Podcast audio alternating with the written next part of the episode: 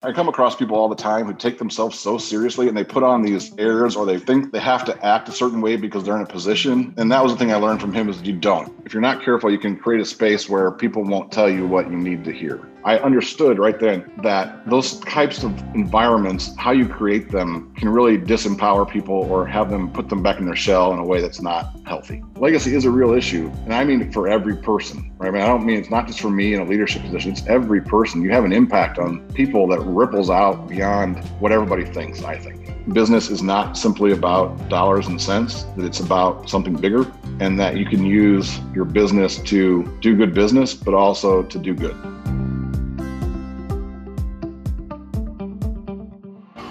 Hello, friends, and welcome to the Heart is Wild podcast. My name is Chelsea Sanders, and I'm the CEO and founder of the creative agency called Blue Line. I'm a professional photographer, creative director, and a painter. Some would say I'm a serial entrepreneur. I've created film festivals, empowerment conference, I've owned an art gallery for 10 years. As you can tell, my passion is to keep creating. This podcast is for creatives and passionate people, for entrepreneurs, and anyone who is willing to follow their heart. Through my 17 years of being an entrepreneur, I've met some amazing humans, and I'm on a journey to interview those people that have touched my life and captured their extraordinary vision. I'm looking forward to sharing these experiences and interviews with you so you can apply them to your own life. Let's get started. And today's guest is president of Cook Group and Cook Medical, Pete Yonkman. He's been with the company for 20 years and is actively involved in community issues, including adult education, workforce development, fostering startups, and creating a business culture that supports entrepreneurs. In this episode, Pete and I talk about his early childhood growing up as a Hoosier here in Indiana memories of his college days, and then we journey through his path on how he went from practicing law to becoming the president of a multi billion dollar company. We'll also learn as he shares his vast experience of being in a leadership role. We will get some insightful lessons he's learned along the way, what he's learned from his greatest mentor, and why it is extremely important as a leader to be constantly mindful of the human interactions at work. In addition to that, Pete will tell us about how his company and he himself has dealt with the recent pandemic crisis. And in between, we'll throw in some funny off topic questions. Get ready for an insightful yet fun conversation and enjoy the podcast.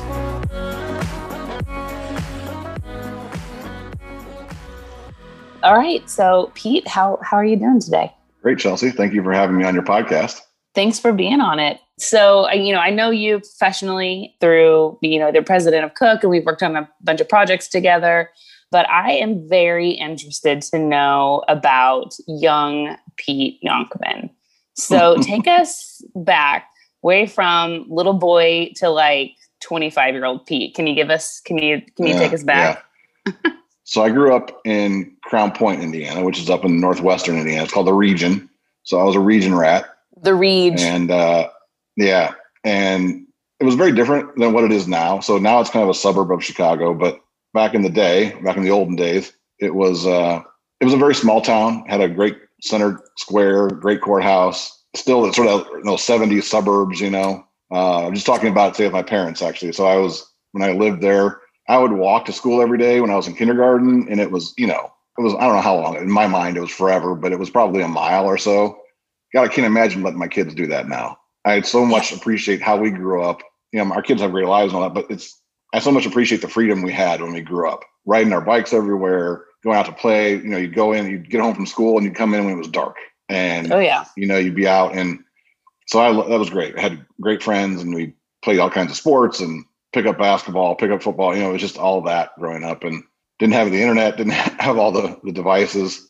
It was a it was a nice time to grow up. I think you have to worry about cyberbullying and Twitter and Instagram and all that stuff. I I feel bad for kids having to navigate that, and then especially having to navigate it through a pandemic. But so that was nice. I, I grew up, uh, had a you know a fun childhood, and then uh, went to high school in Crown Point, graduated from there, uh, went to then went to Indiana to IU in Bloomington, and sort of always knew I was going to go to law school because my dad was a lawyer, and I suppose I hadn't really thought that deeply about it at the time, looking back.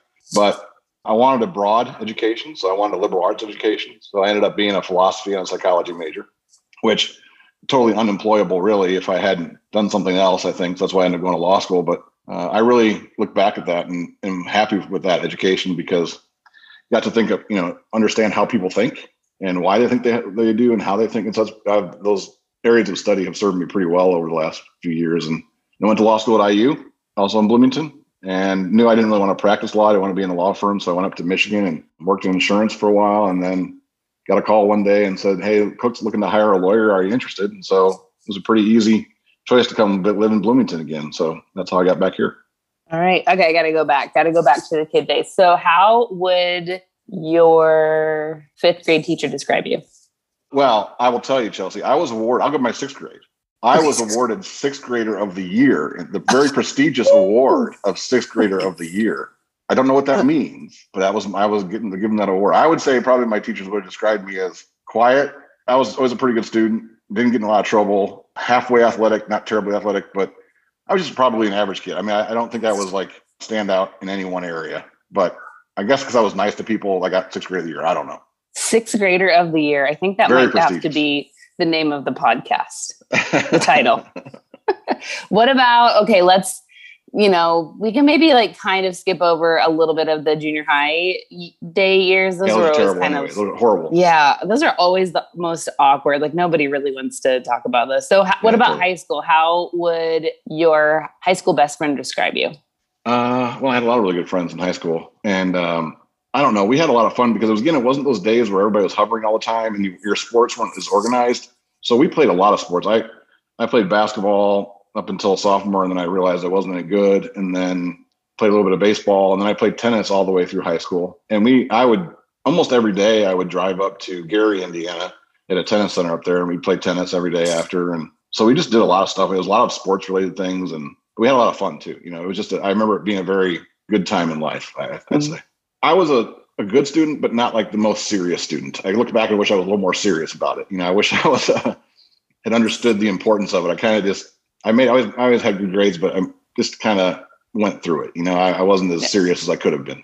Yeah. In high school, did you have any other um, jobs or just like was like kind of sports that kind of thing? Yeah. I was a maintenance man at a nursing home, which was a disaster because I'm the least handy person in the world. I mean, anybody knows me now would never understand how I could be a maintenance person. I cleaned golf clubs at a golf course, and those were my those were my main jobs through high school. Main jobs. Any extracurricular things beyond the sports? Like, were you, you know, ladies' man? Were you like? Not really. No, I, I was uh, like I said, when I was when I took tennis pretty seriously when I, I, became a sophomore and I started playing that pretty seriously. So that was like every day after school. Oh, okay, yeah. I would drive up to Gary either by myself or with some friends, and we'd play up there and, and do. We had a coach up there, and so it was took up a lot of my time. So I think that's. I mean, that's kind of interesting. So you got you became a lawyer for Cook, and that was at what age? So I came to Cook when I was twenty nine. Twenty nine, and uh, it was a really unique time in the company because it was growing as it always has been, and there was just a lot of exciting stuff happening. And so I got to do a lot of legal work. And at 29, you know, you don't know all that much as a lawyer. And so I had to really reach out and find mentors and people could help. And there's some other great lawyers around the company. And uh, I just learned a lot about the business. And I was always curious. I, I always wanted to do legal stuff, but I started to realize pretty quickly that I enjoyed the creation side of the business a little bit more. The, you know, the side where you're not dealing with the problems all the time there's always mm-hmm. problems, but you know what I mean? Like if you're a lawyer, you kind of get the something's gone wrong or it's a tedious contract to work through or something. So I kind of was drawn to the excitement of the business side of it. Talk more about your mentors at that age. Is there one that that comes to mind, you know, was kind of pivotal in that moment that you kind of found found that transition from like staying in the the law, the lawyer position to maybe transitioning to a leadership role? Yeah, well, that was for me. I was very fortunate to have Bill Cook to be around Bill Cook. He was uh, just a unique human being. I, you don't meet many people like that. So brilliant, but you would never know it in a good way. Uh, he wasn't one of those people who kind of showed off, but he was absolutely brilliant, and he knew just a ton. You know, he guy was a pilot and flew every kind of airplane, which is one thing. But then he built businesses and so much philanthropy and historic preservation. He just knew something, a little bit about everything, and he was just really smart about people. So what I learned most from him was how to understand human beings and what motivates them and how to put them in environments where they can be successful and how to you know he, he was driven but he he wasn't like you know beating on people to get them to do work he was saying you can do this you can do it you can do more and people would rise up to that and they would do way more than what they thought they were accomplished and so it was fun to see people to watch that, and I learned from that, and it was kind of like people are capable of a lot more than what they even think they are themselves. If you, if you give them the right environment, they just and the, eh, not the right environment. It's also the right vision, right? So people want to be a part of something that's exciting and they can see the growth. And so that's something I took away from him, and it was very helpful as I navigated the next few years. Any any kind of um, memorable moment you had with Bill that you recall? Oh my God, so many. You know, this is a guy who was very successful in business. So I, I, have used this before, but I, have told the story before, but I, it sort of encapsulates Bill for me. Right? So he's an incredibly successful guy, built all these businesses, done great for community. You know, he could have, he, he was a legend that way, but he never took himself seriously. So one day we're driving the car going to lunch or something. And he said, uh, Hey, I have a question for you. I was like, Okay. And he said, What kind of underwear do you wear? And I was like, What do you mean? He's like, Well, I'm just not happy with my selection. Like, I just can't find the right thing. I was like, I, I don't know, Bill. I wear like boxer briefs. And he's like, Well, what's a boxer brief? and so I explained to him, he's like, Oh, that is fabulous. That is just exactly what I've been looking for. you know, it was just that kind of stuff. And it's a silly story, but it, to me, it sort of is like I, I come across people all the time who take themselves so seriously and they put on these airs or they they think they're they have to act a certain way because they're in a position. And that was the thing I learned from him is that you don't. You can be a human being and be just as successful. And in fact, I think way more successful if people see the humanity in you and and you allow them to be human as well too. So that that was I think my favorite story. Did you ever go shopping with him for boxer briefs? I helped him on Amazon figure out which ones. really? Yeah. So you so you were basically shopping for Bill Cook for boxer briefs. yeah, yeah. Did you pick color selection? No, he picked out his own colors. uh, but you know, there was just that kind of thing. And but you know, I'll give you another story on that sort of the, the to show you the genius of it. He was I was in my office one day and he came in, and I had, I had an office very close to his, and so he would come in every morning I don't know, for an hour or so. And in the afternoon, he'd come in after an hour and spend the afternoon, the hour. And we just talking. We never, very rarely talked about business. We would always just talk about life and stuff, politics and movies. And it was just a, I don't know, I, he was a great friend that way. And uh, he came in one day and said, Hey, what do you know about trains? And I said, I don't know anything about trains. He said, Well, I want us to go buy, let's go buy some trains. I was like, well, Why are we going to buy trains? And he said, Well, this is, goes way back 10 or 15 years. And he said, well, there's a lot of talk about mass transit in Indiana. Everybody's talking about how do we do mass transit, you know, in Indianapolis and everything. And he's like, I'm just so sick and tired of people talking about it. nobody does anything. Let's just do it. Let's just buy two trains and put them on there and see if people ride these things. Okay. So I knew nothing about trains. And so we just started doing some research and found a company that built commuter trains and found what he was looking for and put a contract in for two trains. And the day before we sent the contract to them, they went bankrupt. So we never got to see the trains on the track. But to me that was it showed his his vision and the, his approach to doing things is you can study things and you can put out reports and all that but at some point you got to try it and you got to see if it's going to work and if it's going to be a viable proposition. And he was willing to do those types of things. Yeah so he's just kind of like just got to start just start. Yeah and see if it works you know like his, his motto was ready uh, fire aim. And i think people sometimes misconstrued that as a sort of a shoot from the hip mentality which it was not at all so people miss the ready part. He was he was such a quick study, and he would call up everybody and say, "What do you what do you know? What do you know?" And he would really try on ideas. But what, what I mean by that is you could talk to him in the morning and he would be convinced that something was the exact right idea. But he tried that idea out a bunch of people and it didn't work. And so he's like, that was just the dumbest idea ever. You know, yeah. he never, if it didn't work, he didn't stick with it. And that was something else I learned is that you got to figure out if it, if it works, run with it. If it doesn't, change course and do something else. How I feel like if there was an easy something you could write down of how to do life, like that's the whole way to do it. Don't get stuck on something, change the course. It's not the end of the world. It's like, that's why we have new days every day. Right. And that's um, why businesses pivot and that's why they change their, their business plan. And, you know, you got to find the opening, you got to find the gap in the line and run through it. If it's not there, don't beat your head on the wall forever. I, I hear you. Well, I'm going to use that that opening, right? So you're you've met Bill, you've been a lawyer at Cook for a few years so, what was that aha moment? You're like, I'm ready to step into this leadership role, or you know, what was what was that like for you getting to? Well, you know, I've been doing the, the legal president. stuff for a while, and one day I was just presented with an opportunity. I'd been negotiating with some of our distributors in Japan and China and else, elsewhere, and we were kind of in a transition phase. And they got this basically just the leadership team said, "Hey, you want to go and try and figure this out and see if we need to start a, a Cook Japan or start our own company over there?"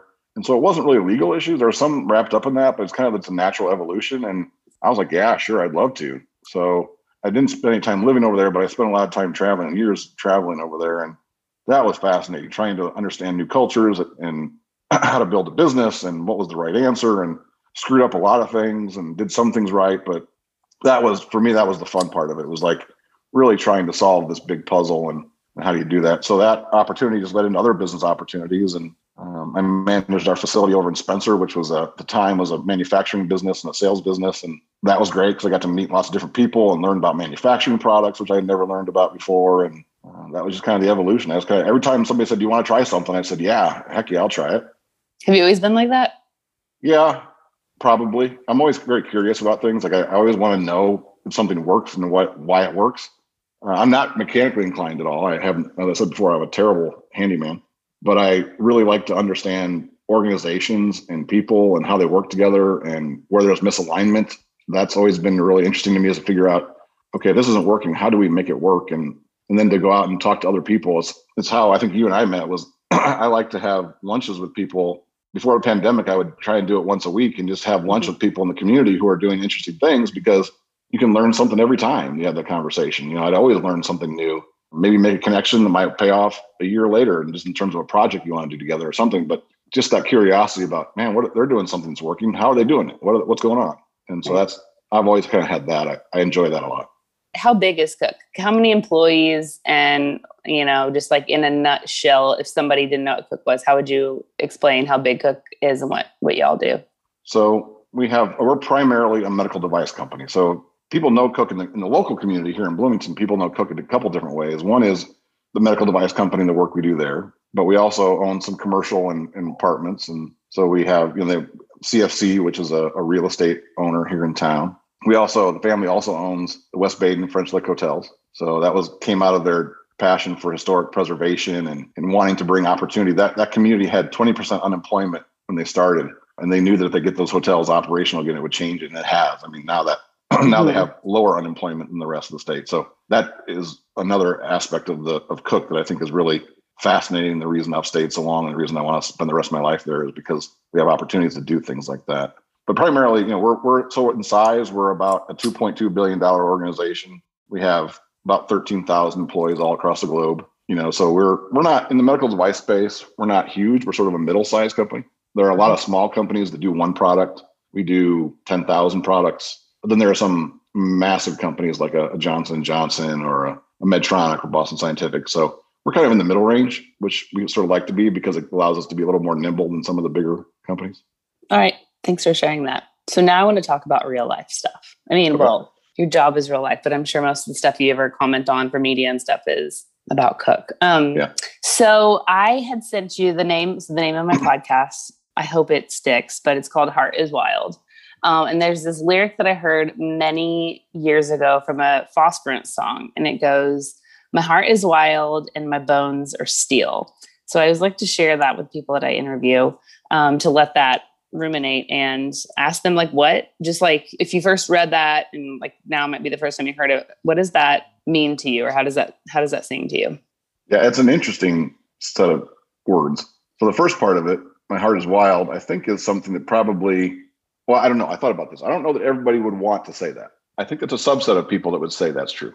I don't know that everybody's looking for that, but I do think there are a subset of people that, for them, it would mean, and probably I'm in that in that boat, is that I don't know. To live, you have to get outside of your comfort zone, right? And there has to be a little bit of that willingness to take on risk and to go someplace you've never gone before, try new things, put yourself at risk. Uh, I don't mean physically necessarily, but just you know what I mean, emotionally mm-hmm. at risk or uh, even physically at risk to try things. So that's the wild part of it for me. But I think if you're going to do that, if you're going to be the person that wants to have that experience, you better be ready for it. And you have to have the foundation and the the willingness to stick with it and to be ready for the blowback that you might get from people. Because when you put yourself at risk, sometimes you know it's not always positive. It can be bad, and so you better be you know have bones of steel to make sure you're ready for that and not be damaged by it or understand that that's just part of life. You know, you understand that the negativity is part of life and it just depends on how you deal with it. So that's mm-hmm. how I interpreted that.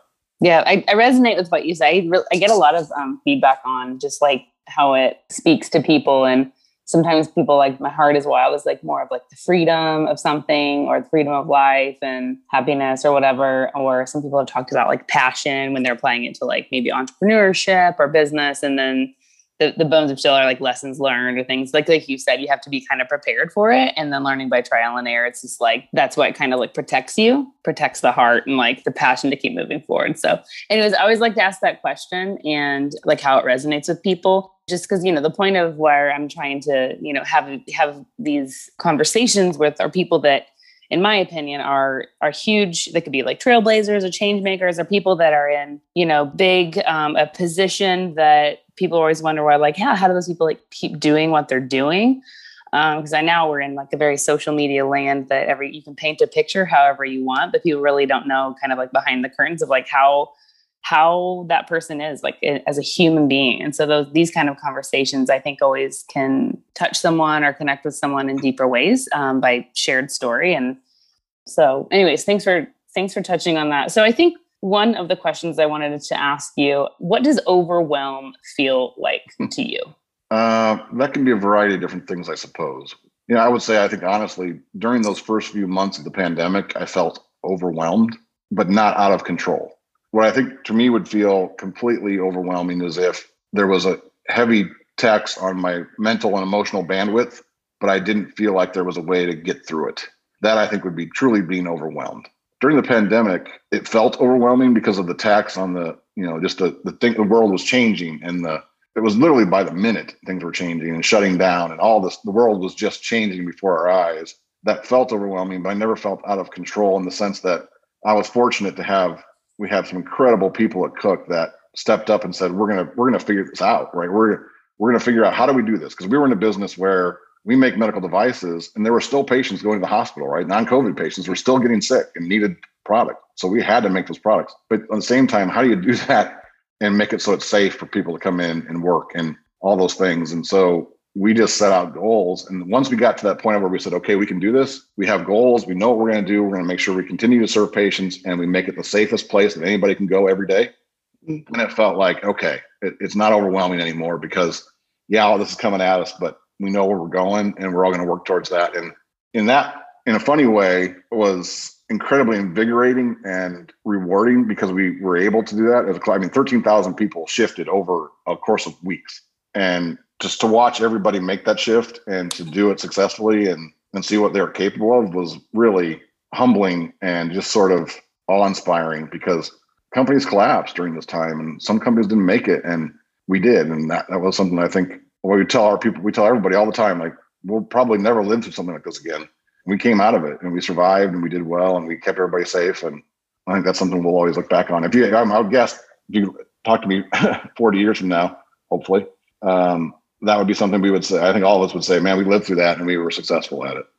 What's one of the biggest projects during the the time? Because we're almost a year a year ago until we started hearing about the news. I think it was in February and then March was. I feel like March was like the month that it was like you know we're officially hearing about it. Um, what what's one of the biggest projects you feel like you worked on? It started actually. It started in, in December for us because we had a team. We have a lot of teams in China, and so mm. we started to hear about that. And I think in hindsight, we didn't realize how serious it was. Uh, we were hearing that, but we thought, oh, this is just a regional flu or something. And, you know, and our teams over there were telling us, no, no, no, this is something totally different. And I think to our error, we didn't understand it and didn't mm-hmm. understand. So it really became real for us starting in February where we started to see things shift and we put in place all of our systems. But the biggest challenge was we were always a company that worked from an office right? We had a very we have a very strong culture, and people like each other. They've been there for thirty years, forty years, and and so it's this community. And all of a sudden, we had to say overnight. I mean, people left their stuff on their desk. They left their lunches. They left everything. You know, and I'm, we had about four or five thousand people that went from working in an office to all of a sudden going home and working and trying to figure that out. That was immensely challenging. And I had thought when we did it, I thought this is going to be chaos. This is going to be, I don't know how this is going to work. And within like two weeks, people had it figured out and they had, we had implemented technology and people were using WebEx and Zoom and you know, it just people figured it out. And you know, it goes back to I think people are we're all capable of more than what we think when we're put under a challenge like that. So you, I mean, the whole company, I mean, with your lead and vision and everybody had to kind of reinvent the way things are done. Have you personally ever had to reinvent yourself?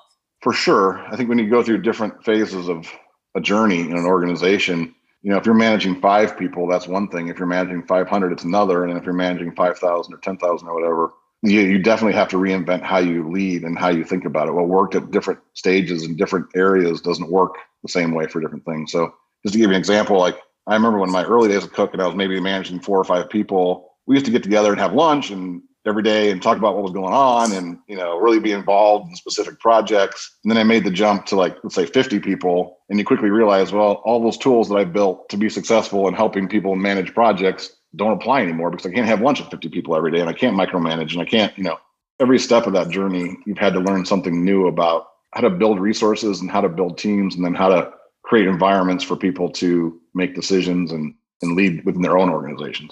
I think um, also another previous conversation you and I had, you had mentioned quote unquote raw, honest discussion is so important to you as well as human interaction. We had briefed on how important it was as leaders to create space for those real, honest conversations and to remove hierarchy. Can you speak to that a little bit? So, if you think about, I don't know, leadership is a different, it's different in so many different ways, and there's so many different types of leading. But what I worry is about is that you can get to a position and you can, if you're not careful, you can create a space where people won't tell you what you need to hear. They'll only tell you sort of what they think you want to hear or what they, and that's just deadly for any sort of organization and ability to do anything, make change, lead change. So we work really hard at trying to create spaces where people feel comfortable. They feel like it's an honest conversation, but also the small things that you do. Like, you know, there are times when it's very simple to start to put walls up that you don't realize you're putting walls up. For example, you know, if somebody comes to my door and they want to say something and you kind of wave them away because you're busy or whatever, what message does that send to that person, right? And mm-hmm. and if you walk into a room and you always sit at the lead table at the lead chair, what message does that send? And you know, what kind of environment are you creating? There's just little subtle, subtle things that people do all the time that just communicate to others that you're not open to communication. And so I've tried to always find ways. I'm not always successful at it. And sometimes it's beyond your own control, but I always try to find a way to like I don't ever wear a suit. you know, like uh I just don't. I know there are occasions where I probably should, and I just don't. But I do it in per- not on purpose, but it's just, it's for one, it's me, but also just because just how you dress can sometimes put a distance between people, mm-hmm. and how you talk talk to people. I, well, I'll stop there, but I I do want to share one story. How sometimes you don't know the way you talk how it affects people. So I was having, we have lunch. Now it's a virtual lunch, but we have lunch with 25 employees around the company every week, just different people. And we have a conversation, no agenda, just a lunch and a conversation. And I used to, what I realized was that I used to have everybody introduce themselves, where they came from, and people would naturally say what their education was. I went to this college or went here or whatever. And it wasn't until somebody came up and said, Hey, you know, I, I like this lunch, but I felt really uncomfortable because I didn't graduate high school, I didn't graduate hmm. college. Mm-hmm. And so I felt like I was like, I was embarrassed. And I was like, oh, that's terrible. You know, that's not what you want. And I, and it was never intended, but like I understood right then that those types of environments, how you create them can really disempower people or have them put them back in their shell in a way that's not healthy. So I'm always kind of cognizant of those things too. I'm interested. Um, you had mentioned you're an empathetic person, more so than maybe some other leaders. How have you always been like that, or is it something you realized when you moved into a leadership role? It's funny. I, so I I do think that I am empathetic. I don't know that other people would say because sometimes people confuse empathy with softness. So I'm not the softest person in the world. Like I'm not. I'm terrible at like remembering kids' names and you know birth dates and all that stuff. And I sometimes miss like if other people are having a hard time at home or something which I think is kind of those are those are empathetic things, but it's also more of a, a sympathy thing too. So I, I guess what I'm trying to say is I'm very attuned to how people interact with each other, how they're feeling, what makes them upset or or uncomfortable, and how to create an environment for them to succeed. I'm just bad at remembering birthdays. I, don't know, I don't know if that makes me empathetic or not. I am too. You're not alone in that, but I mean, you've got a, a lot going on, so you know everybody gets gets past that. But yeah, I think you. I think that. I mean, I see you as that. I don't work for you, but everybody sees someone in the leadership role in different eyes, but I, I see you as very empathetic. But I mean, you're also in a leadership role. You have to be strong in in ways that maybe people totally don't understand.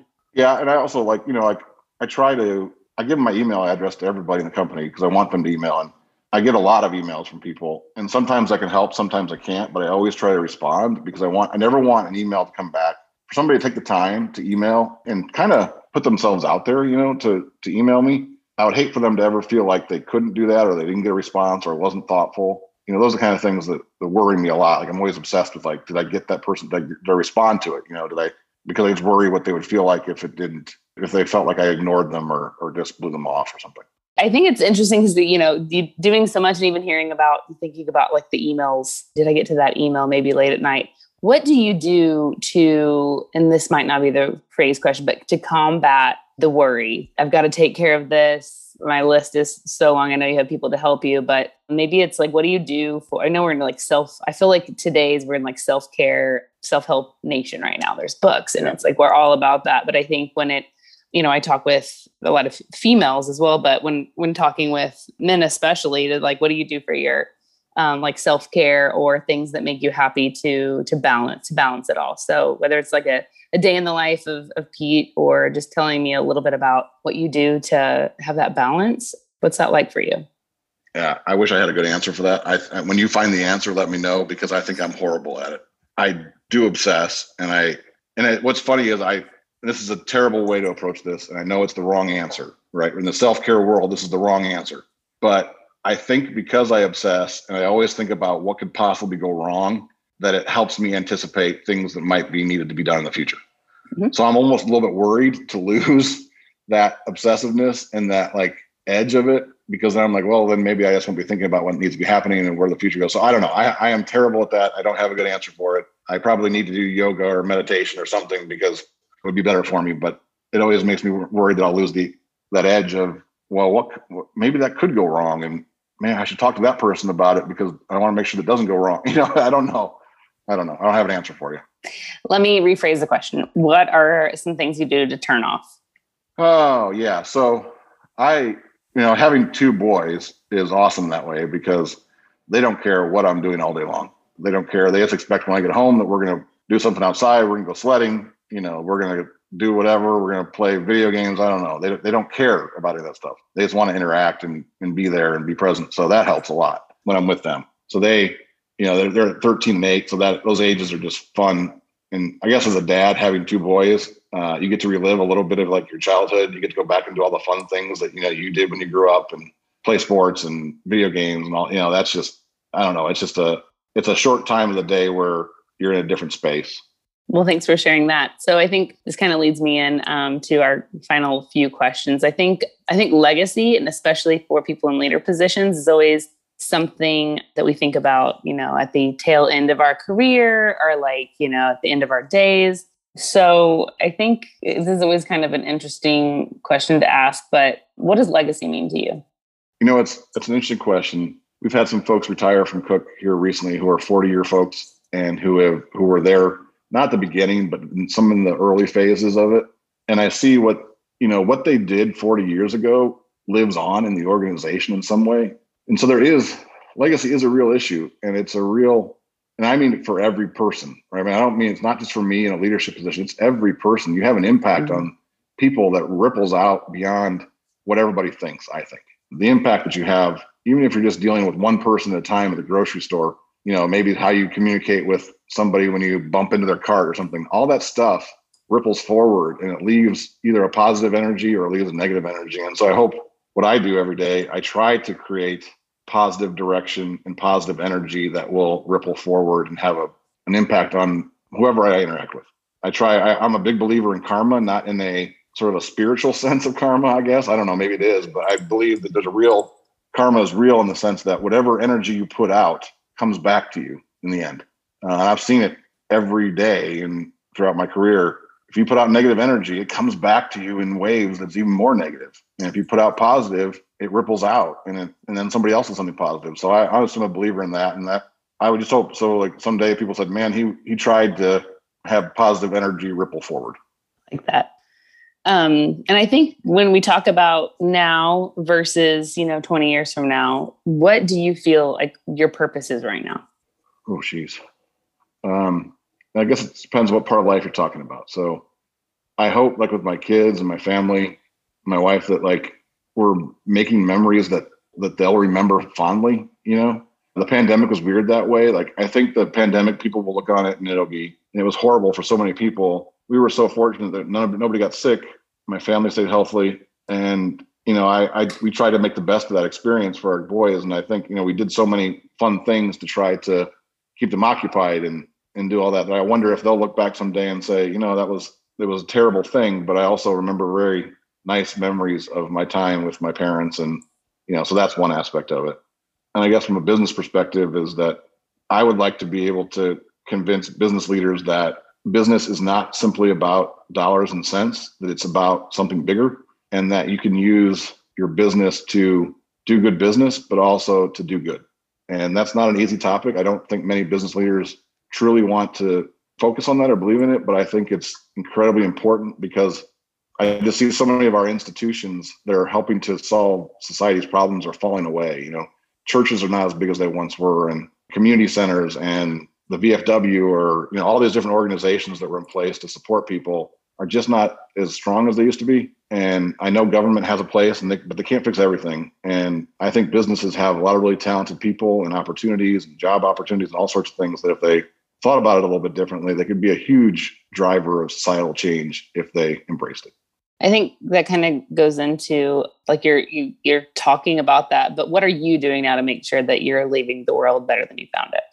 Well, it's making sure that our organization walks that talk. So I'm fortunate to work for a family that is a big believer in community engagement and not just, you know, we do philanthropy, but it's not just about that. It's about how do we use our business opportunities to really make a difference. I'll give you an example. We have a 35 year partnership with Stone Belt here in Bloomington. Stone Belt is an amazing organization. They do incredible work. They support people with significant mental health or physical disabilities. And the partnership started with Cook 35 years ago with just one of their clients making some product for Cook and now they have 75 employees and they shipped us 6 million products last year. And so for me, that's an example of you can do good business. You know, obviously we could put that business anywhere, right? We could outsource it to some other country, but why not partner with a company like Stone Belt or an organization like Stone Belt and use those same skills and opportunities to really have an impact on people's lives? And so I think making sure that we're, as an executive team, as a, as a leadership team, being stewards of that type of thinking, I think is really important. Thanks for sharing that. And here's my final question. And you and I had talked about this. So you previously, when we had chatted, you were talking about happiness through this like life cycle. And I think my question back then to you um, was, what do you think the definition of real happiness is? Hmm. Yeah. So I think the definition of real happiness is is hard to it's hard, isn't it? People. That's why people write books every year about how to find happiness. I think it means different things in different life like different life stages. You know, when I was I could talk about when I was a kid growing up and I was able to ride my bike over and see my friends. I can't imagine being any happier at that time. You know, when you're first getting out of college and you're trying to figure out how to get a job, there was some happiness, but there was also a lot of angst and, and fear. As you're going through and having kids, there's angst and fear. But as I'm getting older, my kids are getting older, some of that stuff that you worry about and that you've read about and that you think is important kind of drops away. And I feel what's happening is as you get older, happiness creeps into that space where you used to worry about things that really just didn't matter and contentment and all that. So I don't know. Maybe by the time I'm 90, hopefully I'll be fully happy. I know that. And then that's when it's all over, right? yes, that's right. Not really. I think there are lots of people. I, you know, your grandmother's 99. I know, right? Yeah. So, yeah. So I think that your real ha- the real happiness, but to think of it in life cycles, you know, with age and stuff, you find the happiness in the five year the five year trying to have kids and having kids and then now you're having older kids now and then where you're at in your journey. But i think that is some pretty insightful ways to to look at happiness because if we think of it this is the key definition of happiness in one way it can kind of set us up to fail sometimes. Yeah i mean if you think about there's only one way to be happy then you feel like you're never there and so you're never happy it's like i don't know there are just times when i'm like i'm not thrilled right now i'm not all that content i'm not that happy that's just part of the journey, I guess. You know, it's not like it's going to be that way forever. You know, your every day changes, and, and like I said, as I get older, some of that stuff that made me unhappy in the past, I just don't worry about anymore. It's like it just I, like I can't even believe I worried about that. Uh, mm-hmm. You know, and you build a, a thicker skin. You put yourself in places that where your happiness is more likely. You kind of figure out how to navigate that. So you just get older and wiser. Yeah. Speaking of wise, what's the best piece of advice or wisdom you've ever gotten? I've had a lot of really interesting moments, I guess, in my life where I've like where your eyes open. You know how you have those instances where like, oh my God, I had no idea that's how life Mhm. looked. I had one in law school. I had this amazing professor who everybody was terrified of. And he was just kind of this older and and he was he was very hard, but it was never in an un, in an unfair way and it was never in a mean way. It was like he would push you and push you and push you to think about things differently. And he was talking about the definition of some legal term.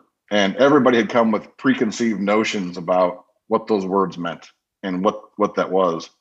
And he kept pushing and pushing and pushing until you realized there was no real definition of what that answer is. It's only what we choose to put into law or what we choose to say it means.